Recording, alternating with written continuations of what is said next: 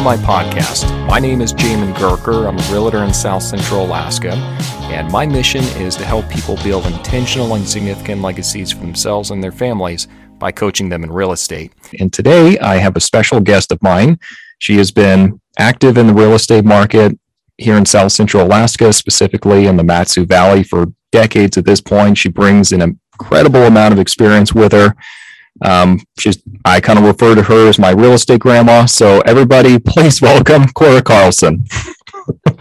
I don't know if that's. I just don't know about that, Jamin. You might you might regret saying that. well, until then, we're we're gonna keep that. okay. okay. Okay. So obviously, I have a lot of folks that are kind of asking, uh, reaching out and asking about you know, what's the new construction look like up in South Central Alaska? What are kind of the pros and cons? So you're kind of the subject expert on that. So just wanted to bring you on here. I guess first, can you kind of go over just the pros and cons of new construction and who should be looking at new construction? Okay. I, I have experience in new construction because my husband is a general contractor. He's mostly retired now, but we worked together for 30 years in his construction company, and I did the designing of his buildings and the selling. And um, he did the construction, of course, and warranties and, and all of that. So that's where my construction background comes from.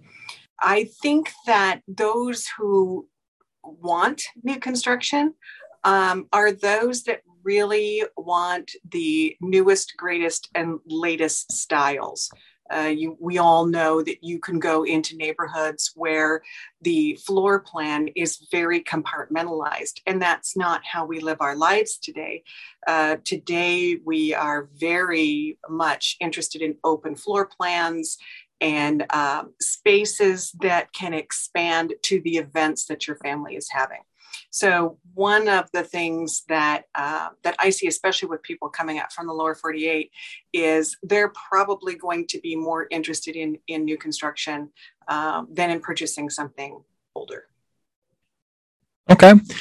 Outstanding. So, what are so? I mean, obviously, being able to kind of design the with the new construction to kind of design it the way that you want it to to be, but uh, that's definitely one pro. Um, what are some other good things that most people might not think about when they're starting a new construction?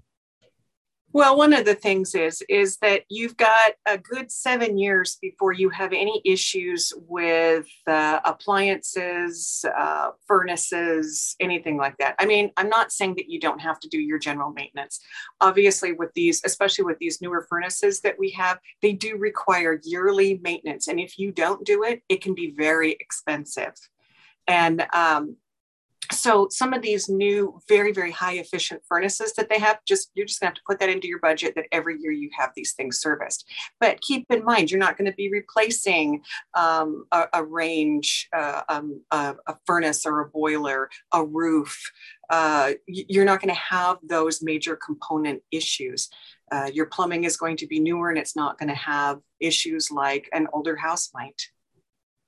Got it. Okay now, those sound like some pretty good, compelling, uh, compelling pros. What are, I guess, some of the downsides of of going new construction? And you know, this might kind of go a long ways to helping people decide if this is their their cup of tea or not. Well, um, of course, new construction, if you come into a neighborhood that is, uh, you know, has several builders and you want to buy a lot and have something built there, uh, covenants, covenants, codes, restrictions. Some people love them, some people hate them. They are a double edged sword. Um, whereas, in one sense, they uh, prevent you from, uh, you know, quote unquote, doing whatever you want to do, but they also prevent the neighbor from having a school bus as a guest house. So, you know, the, the covenants can be a deterrent for, for a lot of people. Um, another one, new construction is, of course, the waiting, waiting for your house to be done. Uh, decision fatigue. A lot of people, couples especially, get uh, decision fatigue. There's so many decisions that have to be made. And generally, we found that uh, one part of uh, one person in the couple was generally the decision maker but by the time it was all over they were sick of it so make sure that you can make those decisions make sure that you have the skills to work it out if you guys don't agree um, another one of the other ones especially with people moving out from the lower 48 um, if you're having a house built in florida the landscaping comes with it in Alaska, it does not. Uh, that is a, that's a huge expense, depending on the size of your lot. Now, most of the properties in the Mat-Su Valley are an acre or more. Um, you get into Eagle River or in Anchorage, and they're you know a quarter acre or maybe a little bit less. So of course, that landscaping is going to be a lot less expensive. But you can easily spend ten to fifteen thousand dollars getting your land. I'm just talking grass. I'm not right. talking little bushes. Um, but you can easily spend a lot of money putting that in. And I've known people, I've heard people say, oh, we're just going to wait. We're going to wait a couple years before we put that in. Well, let me tell you something the kids and the dogs will haul in more dirt than you have in your yard. So that gets old really, really fast. So that is a huge expense uh, in new construction. Another big expense with new construction is uh, refrigerators, washers, and dryers blinds, curtains, uh, certain types of additional shelving that you want are all extra. And uh, so, if you're going to have uh, a new home built and you've got just enough money for your down payment, you're going to move in and go, oh, well, we still need this and this and this and this. So, set a little money aside for all those extra things. Yeah, that's that's really good. So I guess let me ask you this then: What's the the state of the the new construction market right now? Because I mean, it's I mean, obviously the cost of materials went way up, and I know that's you know that's a that's a question that's like a mile wide and an inch deep. But you kind of talk about what that looks like up here in Alaska? Well, shnikes, that's a big issue right now. Um, well, the contractors that I know, they're frustrated with uh, not being able to get the materials that they need. I uh, went to put a dishwasher in a rental property the other day, and they told me it won't be here till February. So that's kind of ridiculous. Um, so we are having those kind of, of issues. Now, I do expect that to get better. The biggest problem that we have in Alaska is skilled labor. Uh, for one reason, um, uh, we're not teaching our young people to be carpenters or, to be proud of being a carpenter. Those are very special skills and very specialized skills. Um, I had uh, six children, five of them were boys. All the boys learned how to swing a hammer and how to use a skill saw and, you know, basic engineering and, and reading a tape measure. And so not all of them went into construction. In fact, just a couple of them did, but they all have the basic skills for being able to to uh, use their hands and get something done. So we, of course, are not seeing that in our in our school system or or any kind of, of training system. So we get people that just kind of fell into construction. And maybe they learned a little bit here and they learned a little bit there. And a lot of them really do hone their skills.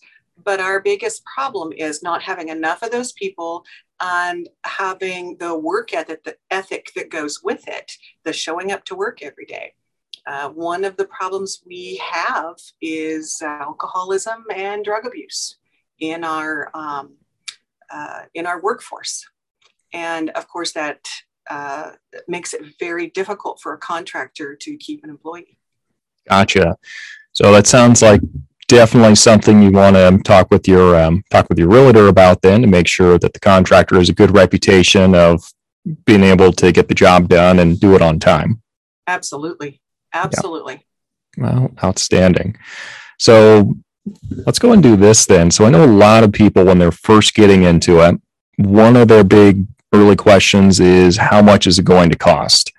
And uh, I, I know that's that's an even broader question than how's the market doing, but it's interesting because um, I was actually just writing an article um, about uh, remodeling, the difference uh, remodeling versus new construction.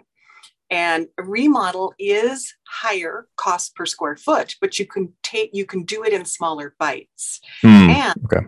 The other thing is is that as we expand our community, of course, those newer um, uh, neighborhoods that are built are a little further outside the commute bubble. Um, so as we get further outside that, yes, we got a nice new house, but I'd rather live a little closer in maybe one of the older, more established neighborhoods. So then you've got this dilemma of do I spend my money in remodeling or do I spend my money on new construction and get exactly what I want? So that's something that you personally have to weigh out as to which is going to work better for you. But um, uh, as far as uh, costs of new construction, we are still higher per square foot than existing homes. And uh, part of that is, because of the cost of materials. Um, we are seeing a stabilization in the cost of materials, which is very, very helpful. I know that some builders uh, this last spring, spring 2021, were unable to go into contract uh, until just before they started because of the increase of materials happening so quickly. And therefore, customers didn't know how much the house was going to cost until it was done. Um, that's a very scary situation to go into. And, and I'm not saying don't do it. I'm just saying make sure that you have a very reputable contractor that you're working with and you have a realtor in your court um, uh, protecting you. Remember that uh, the way we work with new construction is uh, Jamin, if you come to me and uh, want to buy uh, new construction, I can show you several different builders. You would choose one, the builder has their realtor, and you have your realtor. The cost of your realtor is paid for by the builder. So, uh, my suggestion is that if you are going to build new construction, use your own realtor. Don't be represented by the builder's realtor. Right. Because I mean, one part of it is that realtor does have the legal obligation to look out for the best interests of the of the builder. So I, I can definitely see that. Correct. And yep. you need a fiduciary on your side. Exactly. So what are some war stories that you have with uh, with new construction? Like I imagine I imagine you have quite a few. I mean, unless like your entire career has just been smooth sailing the entire way. oh yeah. Uh-huh. Um, well, uh, okay. So there are several things that can get you into trouble with new construction. Um, one is if you don't have a builder that's reputable or maybe doesn't have the experience, um, sometimes you're asked to give a rather large deposit to start uh, uh, to start your home, and uh, sometimes that can be as much as twenty percent, which is essentially your down payment on your on your new house. So you know that could be eighty thousand um. I have experienced uh, builders that took deposits and left the state with the money. That has happened. So, um, you know, you do have to be very careful, make sure their bonds are in place. Understanding the bond and the bond process and how that works, one of the requirements that the state has is that a builder be bonded. Well, the bond is only $20,000. If you're giving the builder $80,000, that 20,000 is a fraction. So, um, so okay. Yes. So for for those that might not be in, in real estate or construction, can you explain what a bond is? A bond is something that the builder has to purchase. It's usually an insurance policy, and they pay a fraction of that bond. So in the state, the bond is twenty thousand. Uh, I think we pay about eight hundred dollars a year for the bond. And um, then, if something like that happens, the builder leaves the state and uh, kind of leaves everybody high and dry, or if the builder dies, that bond is in place to be able to pay back any monies that that were given to him. But like I said, twenty thousand is a drop in the bucket. Yeah, so, I mean, yeah, I mean, especially yeah. when you're talking about putting down that kind of money. Mm-hmm, mm-hmm. My suggestion is, if you can, uh, to not to go over five percent of by uh, of a deposit and do it incrementally. Yep. That would be the safest way to go. But you can ask people like, uh, you know, when you ask builders always get, uh, well, not always, some of them do it cash out of their own pocket, but uh, they get a construction loan. And usually they'll get their construction loan from like uh, First National Bank, uh, Alaska, or um, Northrim. And you can ask them who their interim lender is. You can call the interim lender, you can have a conversation with them. How many houses have you built with them? Do they pay their bills on time and all of that? And the banker will really help you, give you a lot of good information. Man, that's great. So with the the lending, then, mm-hmm. I mean, i have heard of new construction loans. I've been told their interest rates are higher, and it's it's kind of for a shorter time period. Can you um, talk about that? What the yeah. the financing side of it looks like? Well, the financing side is is rather spendy, and of course, that cost is added to the purchase price. And so, uh, if uh, if you're having a home uh, built Jamin, and uh, you go to a builder and the builder says uh, um, the house is going to cost this much to build, that would include those financing fees. So usually they pay just for the privilege of getting the loan um, two and a half to three and a half uh, points above uh, prime for just the loan. So usually it, it adds up to six or seven thousand dollars just to for them to get the loan. Then they pay interest on the money that they borrowed. So when, uh, and the interest is, they usually have a minimum. And I think the last minimum I heard was 6%. And that's a minimum, huh? Yes. And usually these loans uh, last uh, six to nine months and then they have to be renewed. If they are renewed, you pay that original fee over again. So if it costs you $7,000 to get the loan, when you renew it nine months from now, because the builder isn't done with the house, you have to pay that 7000 again. So timing is really important here because there's timing definitely a season you can't do much. Yep. Timing is important. If you're starting your project in August and it's going to take five months to build the house, in in in just generally takes five months the builder quotes five months to build a house. So that's going to end up being finished first part of february. So let's just take a look at, at what that looks like. Okay, so August, can we get the foundation in before freeze up? So we can we can go, we can get framing done. Well, then it it it snows uh, before the roofer gets there. So then somebody's got to get up and scrape the roof off, and that holds us up for a few days. And then uh, then we get sub zero of 21 degrees uh, below zero, and they can't pull wire for electric because it's too cold.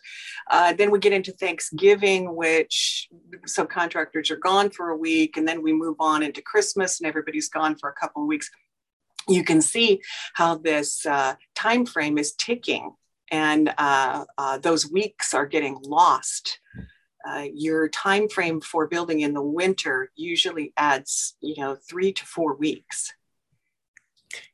Got it. I mean, especially when you're talking about that that timeline you were talking about, like it sounds like that's almost a for sure way to add an additional was it like six, seven thousand dollars, whatever that fee is to get the get the building loan again. now, generally, the builder will pay that fee. He, he does not pass that on because he knows it's his responsibility to get this house done in a in a certain in a certain time frame. I'm not saying that that generally falls on the home buyer, but a lot of times now the buyers are getting the construction loan. And so if you're a buyer and you're getting the construction loan, unless you've negotiated that with the builder ahead of time, you have you have to understand who's going to pay that fee if it goes over the uh, the time frame for that new construction to be complete and paid off. Got it. So you can do either the builder gets the new construction loan, or you can do it so the the buyer gets the new construction right. loan. Um, yeah. What are what are kind of some scenarios where it would make more sense for the buyer to take the loan versus the builder to to take the loan? Well, if the buyer gets the loan, they have more control, of course, because they control the money. So uh, they would take uh, uh, the builder would submit a bill. They take a draw from the bank, and then they pay the the builder, and then the builder pays all of their subcontractors. Um, the it, it, one of the reasons why they would uh, a builder would want the buyer to take out the loan is all builders have a credit limit and maybe they've got three other houses that have loans and they're at their credit limit let's say their limit is a million dollars with the bank and they've got um, uh, 350, $350,000 houses. Well, that's over a million. So they can't take on another house unless the buyer gets the loan because they've already reached their credit limit with the bank. Okay, that that makes sense. So yeah, I mean that that definitely does make sense though. So that's not really a huge is it a big sticking point in negotiations sometimes or is it just just kind of a reality of hey, we're going to have to do it this way and that's it? Um, it's a it's a negotiation. It's whatever works best for the people involved. Uh, it, it may be that the the buyers don't want it. They don't want that responsibility. That makes them nervous. Whatever. Um, it, it, if the if the builder usually a, a, a bank will not loan to just Joe below anybody unless they have a contract with a contractor or they hold a contractor's license. So like if uh, if somebody off the street um, you know let, us just say you can you be off the street? So you let's just say you wanted to build a house and you went to northrim bank and said hey here's my house plan. I want to build this house. And they say well what kind of experience do you have building? Oh i don't have any but you know I, it can't be that hard. It's not rocket science. Um, they would say no i'm sorry. You have to you have to hire a general contractor and have all the insurance in place to be able to go forward. Yeah and that's that really is a big distinction because i have a lot of people reaching out and i mean they're expecting they can get up here and just build their own house. And they have the money. If yeah. they want to get a loan they cannot. Exactly and it's like well i mean if you've got experience or versus not it's i mean you may or may not be able to get a loan for it. Like that's that's right. the thing. Right. Okay so after we've got the the house all completed at that point i'm assuming you just refinance it pay out the um, existing building loan and then just go on to a regular mortgage at that point? Is that how that works well two different ways if the builder has the loan in his name then you're purchasing it from the builder and so it's just like any other purchase. Uh, one thing, when the house is complete, the builder will prepare what's called a builder's package, and it'll have all the inspection reports and the as built survey and several other things in this packet that he turns into the bank. And so the bank can, um, so the buyer's bank can close the loan. Um, so once that once the builder completes the building, it takes him several days uh, probably five days to get his builder's package complete. So it's not like, oh, the house is done, we can close tomorrow. No, it still takes time. I always added 10 days, 10 working days after the house was physically complete to be able to have the builder's package ready and go to closing.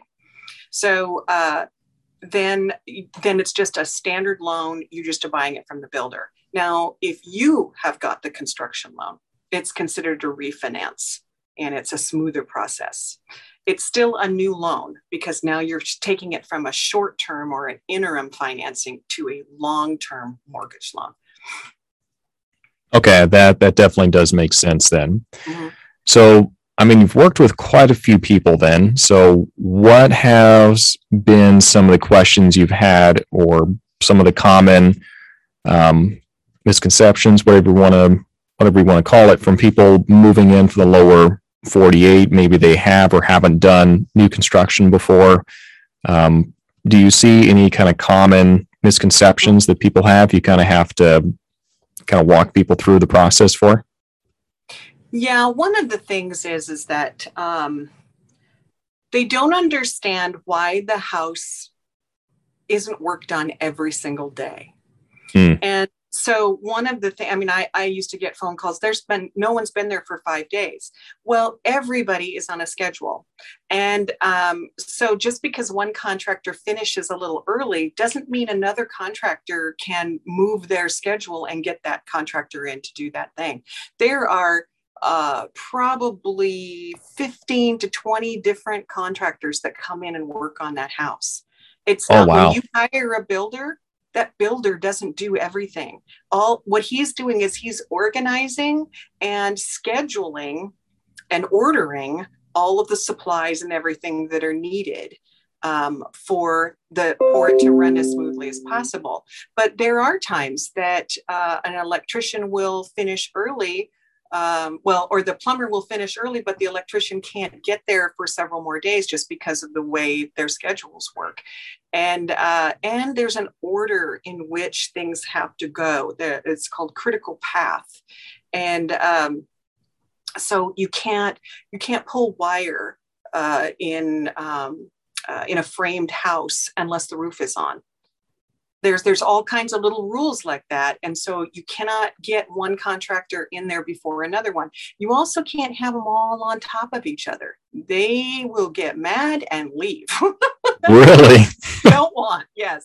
And then you know they can get some of them are quite cantankerous. Um, and so, you know, usually a general contractor works with the same con- subcontractors all the time and they know uh, their ways and they know their crew and, and that sort of thing. So, um, so I always try to explain to somebody whenever I'm sitting down with them with new construction, there are going to be times that you're going to come to me and say, No one has been at this house for 10 days. And it is because of the schedule. That is just the, the blanket answer right there. Um, another question that I get, uh, uh, well, concern or comment that I get a lot is, well, if the builder isn't done on time, can we charge him a per day fee? Well, you can ask, um, but right now, builders are so busy that uh, they'll just say, no, I don't want to build for you. Go find somebody else. And uh, because because we are having such a problem with subcontractors not having the help that they need and with uh, uh, supplies not being readily available, builders have no control over when this house is going to be done. And uh, as, as much as they want to get done with it too, because every day that they keep that construction loan is ticking away money the closer you get to the end of the construction loan, the higher they're paying because they've drawn out money to pay all the subcontractors. So at the end of the loan, you're you they've got four, three, four hundred dollars borrowed out, and they're paying interest on that much money. They want to get it done too, but they cannot be fined. Uh, it's just it's just impossible to to hold them to that.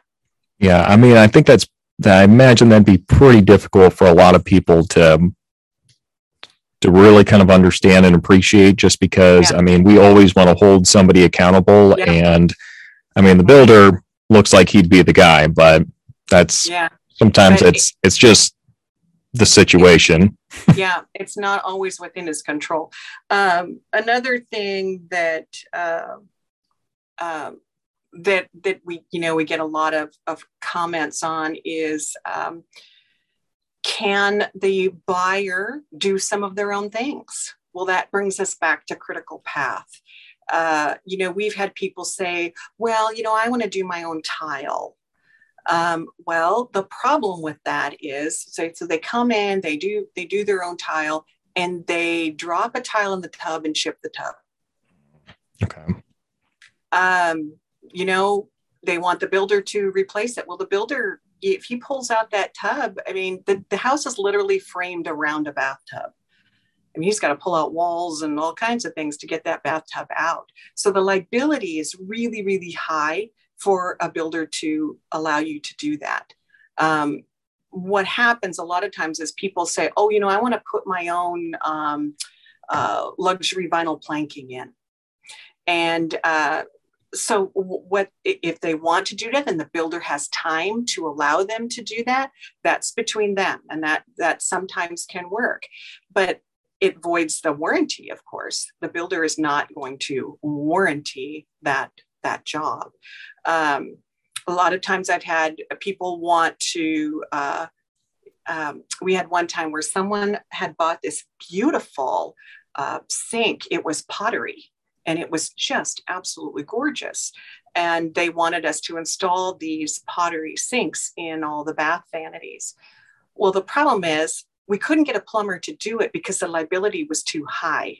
If the plumber broke the sink installing it, I mean, they were there were hundreds of dollars. There was no way that the risk was just too high for them to put them in, and the general contractor ended up having to put them in himself, um, which they don't like doing because then the liability is on them. Right. So sometimes some of the things that somebody chooses to have put in, um, some contractors will not install them. Some subcontractors won't install them because their uh, warrant the the manufacturer's warranty is terrible. They install them um, in less than a year. The product fails, and then it's their responsibility to go back and repair it. So I've had people before buy something. Oh, it could be some vintage thing that they found at some thrift store and they got all of these faucets on sale. Well, the plumber doesn't want to install those because probably all the parts and pieces aren't there. But even if they are, he's not going to warranty them.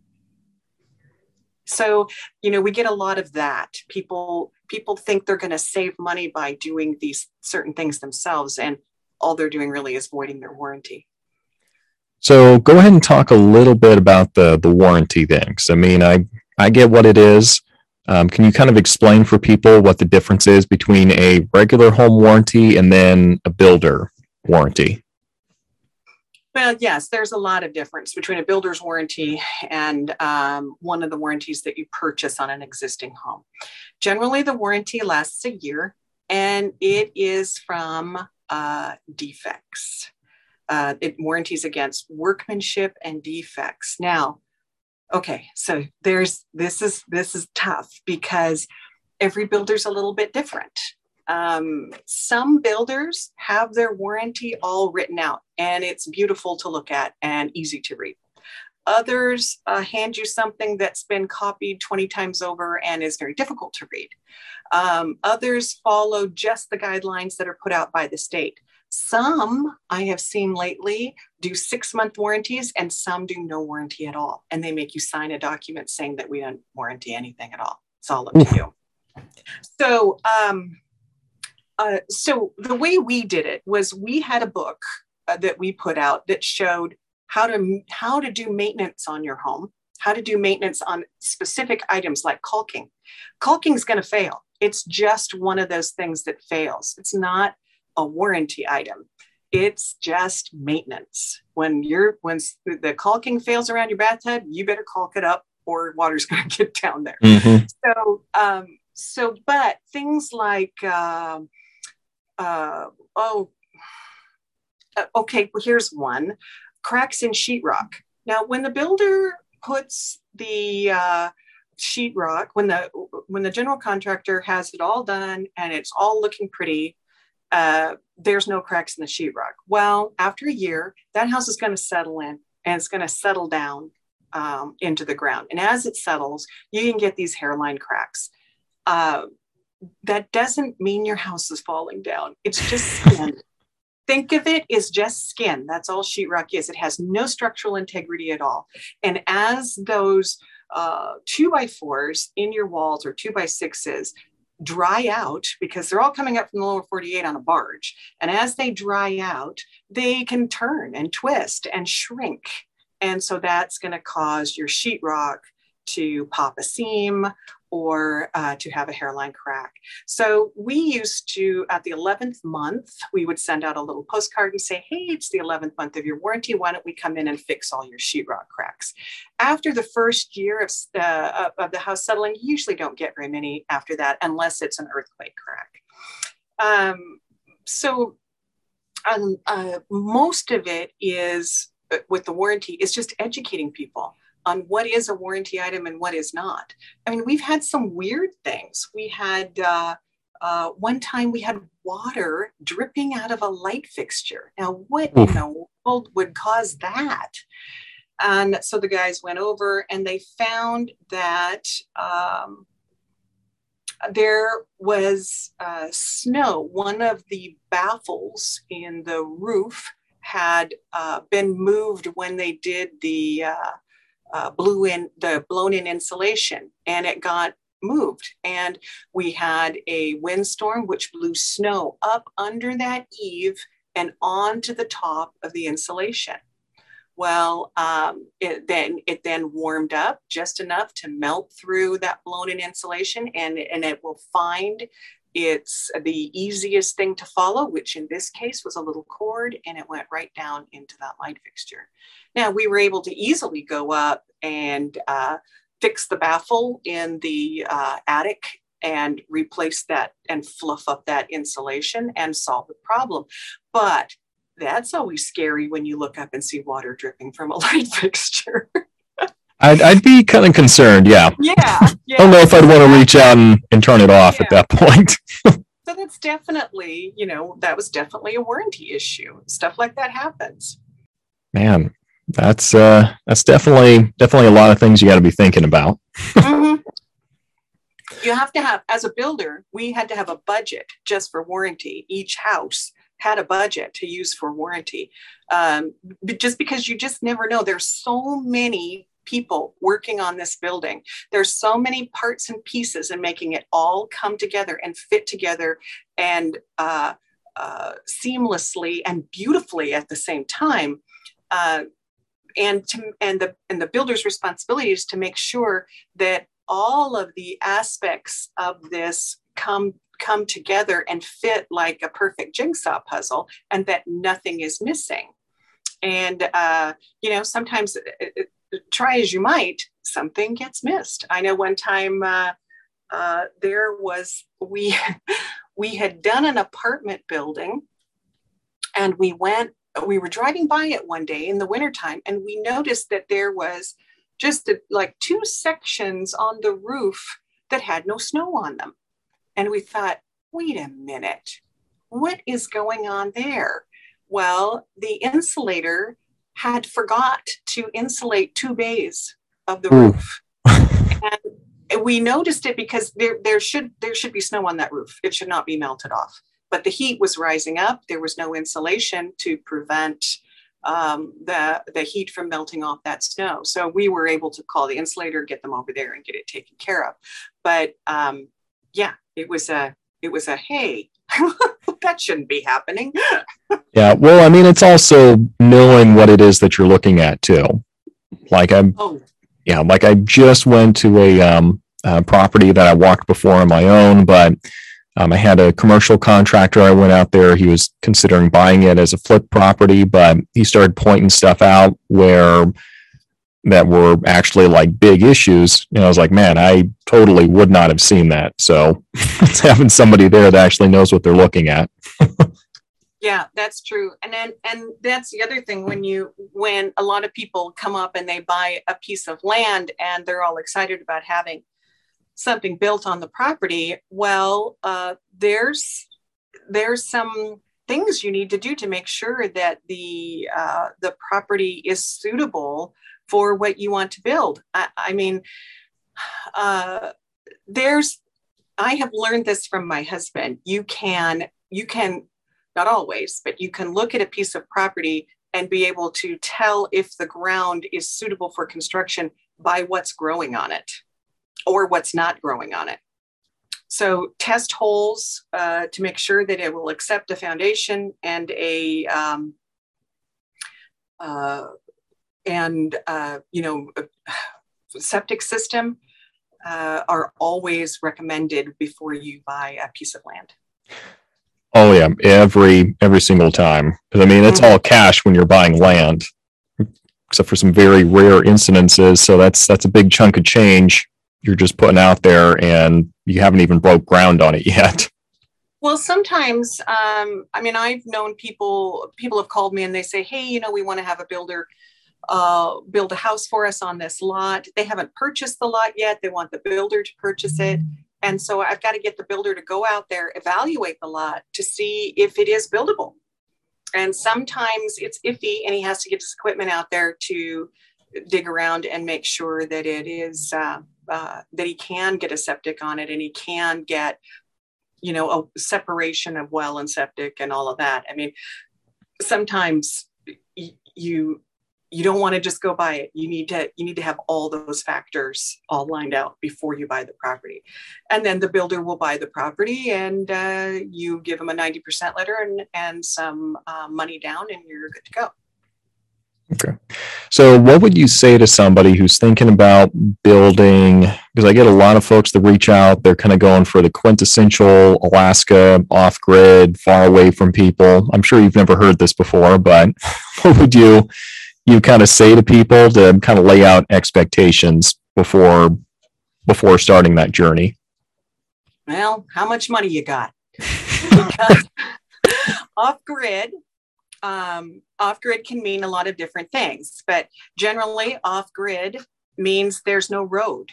If there's no road, then where, how are you getting your equipment in there? By helicopter? I mean, you just increased your price per square foot exponentially. Um, if there is a road and you just want to build something off grid, one of the requirements to get a loan is it has to have a permanent heat source. And permanent heat source can be an oil furnace or an oil, uh, an oil stove, but it can't be a wood stove. That is not considered a permanent heat source. So it depends on what they want to do. If they're wanting to come up and pay cash and, and do that, uh, they may be able to find somebody. Now, you have to keep in mind people, what people don't understand is that are moving up from the lower 48, they think that Alaska is just a little bit bigger than Hawaii because of the maps that they see. they don't understand how large we are. And so when they're thinking off grid, um, and and let's just say you do have roads, you're still way out there. Um, uh, and so to get a builder to go way out there, then all of the subcontractors have to use generators for their equipment to get the house to be built. Um, that just adds a huge amount of expense plus the travel time to get out to the property.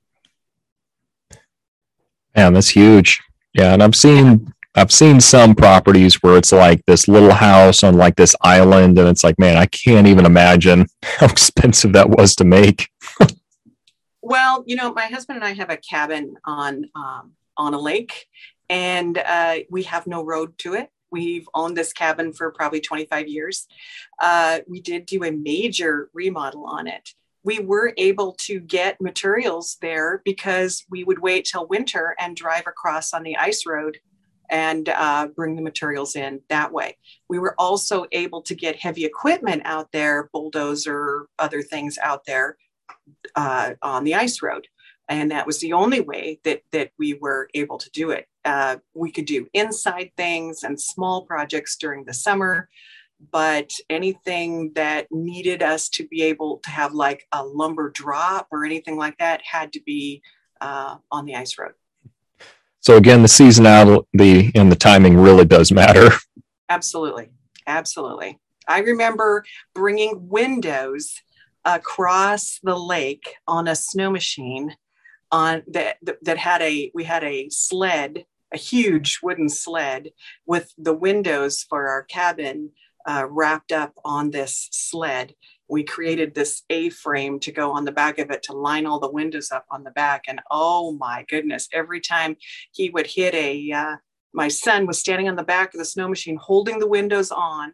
My son my husband would hit a snow berm on the snow machine which would flip my son off the back of the sled then he'd get up and run and jump back on the back of the sled again. I mean it has its challenges but certainly something you'll never forget yeah, that sounds like a fun family adventure yeah. oh yeah yeah yeah all the windows made it nothing got broken but it is it is very different when you're building remotely and it takes a lot longer and you may or may not be able to get long term financing. So just don't automatically assume that you can come up to Alaska, build a property remotely uh, within six months, and get bank financing. It's probably not going to happen. Yeah, totally. So, a couple more questions here, and this is uh, this is one I get fairly often um, for the for the crowd that just wants somewhere where they can build and they don't have to have any permits or really oversight in how they're building the structure. What are kind of the areas that they need to be looking at? Well, just because there's no building authority does not mean that there's not building codes. So uh, let's just say in our area, somebody wants to go beyond Willow and build a cabin in the woods. Um, and let's say that there is electricity available. You still have to, if you're going to sell that property, you still have to have your um, electrical panel and your electrical to um, to code in order to be able to sell it. So it, it, when when we say that there's no building permits or codes, it doesn't mean that you can uh, not follow the rules. It just means there's no governing body to fine you. Mm. But you're going to reduce the value of your property if you do not do it correctly. Yeah, absolutely. I mean, I know some people are, you know, convinced they're going to find that little cabin in the woods and they're never going to move ever again. But oh, statistically, that's not likely. well, stuff happens. Life changes quickly. Uh, I I have so many experiences with people building their dream home, and while it was under construction, while Mister uh, Mr. Builder, you know, just uh, not a licensed builder, but wanted to build this log cabin himself, is up at the very top and falls off a ladder and becomes a paraplegic. I mm-hmm. have sold that house because he couldn't live there after that. I mean, uh, you know, those types of things happen. Um, also, you know, I've had people say, oh, we just want this Alaska dream and they want to live out, you know, way back out off of nothing uh, with, with no um, utilities. They want to live off grid. Um, someone becomes ill and they have to live closer to the hospital or uh, there's just so many different things and life can change very, very quickly. Yeah, I mean, it just seems like once you've taken all the time to build it at all, if you can just do a little bit more effort and not destroy the resale value, it just seems like it'd be worth the investment. well, I have a lot of people that think that they start counting all the money that they have into the house, everything, every little thing. They even add uh, their utility bills. And that's how they think that they're going to get the value of their house. Well, that's that's not the way it goes. I, I have had people before. I, we're in an airplane community, and um, they want these guys. They want a hangar, and then they want a, a house, a little tiny, you know, one bedroom apartment. To, but they're really most interested in this hangar. Well, they want to finance this it is extremely difficult to finance a uh, one bedroom house on a huge hangar because there's just not enough people out there. There's nothing to compare it to to get to get comparables from. And so you have to be very very careful of what you do choose to build. You could choose something to build that isn't going to appraise for nearly as much as it's going to cost to build and that's why you should get an appraisal for your plan. You can have an appraiser look at your plan before you start construction so you know that your what your property is going to be worth when it's done because believe me there's nothing scarier than picking out a floor plan and then when it's when it's all finished and you're ready to go to long-term financing it appraises 50,000 less than when Oof. you got it yeah, that uh, that definitely does kick up the um, the money in that project a lot quicker. Well, and the things that you choose also. Uh, trust your realtor and your builder. If your builder says, "Hey, you're not going to get the value out of that of what it's going to cost you to put in," don't do it because you're going to be paying cash out of pocket for that. If you've got a little tidy sum to be able to do that and that's what you really want, then go for it. But if you think you're going to finance it in, you're only going to finance it in if the appraisal allows you to. And that's that's really smart. So when should somebody reach out to reach out to you when they're thinking about doing a new construction home, and what phase should they uh, should they bring you on? well, I mean, obviously from the beginning, um, because the the the real your realtor needs to first understand what the buyer wants and then the realtor can say you know what? You're not being realistic. I've had people come to me and say well we want 20, 20 acres and we want to be you know out here and we want to have natural gas and uh, you know we want to have a view of the mountains and we want to be on a lake. And you know we are qualified up to 175000 well that's just not realistic. That's just not going to happen. So the first thing a realtor just needs to interview a buyer carefully to make sure that the buyers are realistic. If they're not being realistic, then you got to have that cold, hard conversation with them about, uh, you know, I, am I'm, I'm sorry, but really you're in more the 400,000 price range. Um, then so we have to start there then we have to start with the type of builder you need do you need a tract home builder do you need a custom builder? Do you need you know do you need somewhere in between? Uh, do you need a cabin builder? There there's all kinds of different builders with all kinds of different skill sets. And uh, and so the realtor is going to know who those builders are and who you should talk to and and and who is going to be way out of your price range or not give you the product that you're looking for. So um, then you can start with plans does the do you ha- does the buyer have their own plan? Do they want to use one of the builder's plans? Do they want to modify one of the builder's plans? And how much is it going to cost to modify that plan? So if you want to build in the summer of 2022 you need to be working on this stuff now. Yeah this is not something you just roll up in april exactly. or march and decide you're going to start. Yep that's exactly right. You need to be working on it now. Think of it as a wedding just like a wedding, you plan it months in advance. That's probably the best way to look at it. All right. Except well, there's no bridezilla. uh, hopefully not. Knock on wood. Uh, okay, well, Cora, what's going to be the, the best way for people to reach out to you for you know questions and um, questions about starting a new construction process and just kind of helping with that in South Central Alaska? Well, my phone number, 907 982 5700. Or you can just email me at corasproperties at gmail.com. I'll be happy to answer any questions anybody has. Perfect. All right. Well, I do really appreciate your time. I learn more than one thing every time we talk, so it's always a pleasure. But um, yeah, if you do have any questions about new construction homes in South Central Alaska, Cora is going to be an absolute gold mine of information. So make sure you reach out to her. But other than that, thanks for listening, and we'll uh, we'll catch you next time.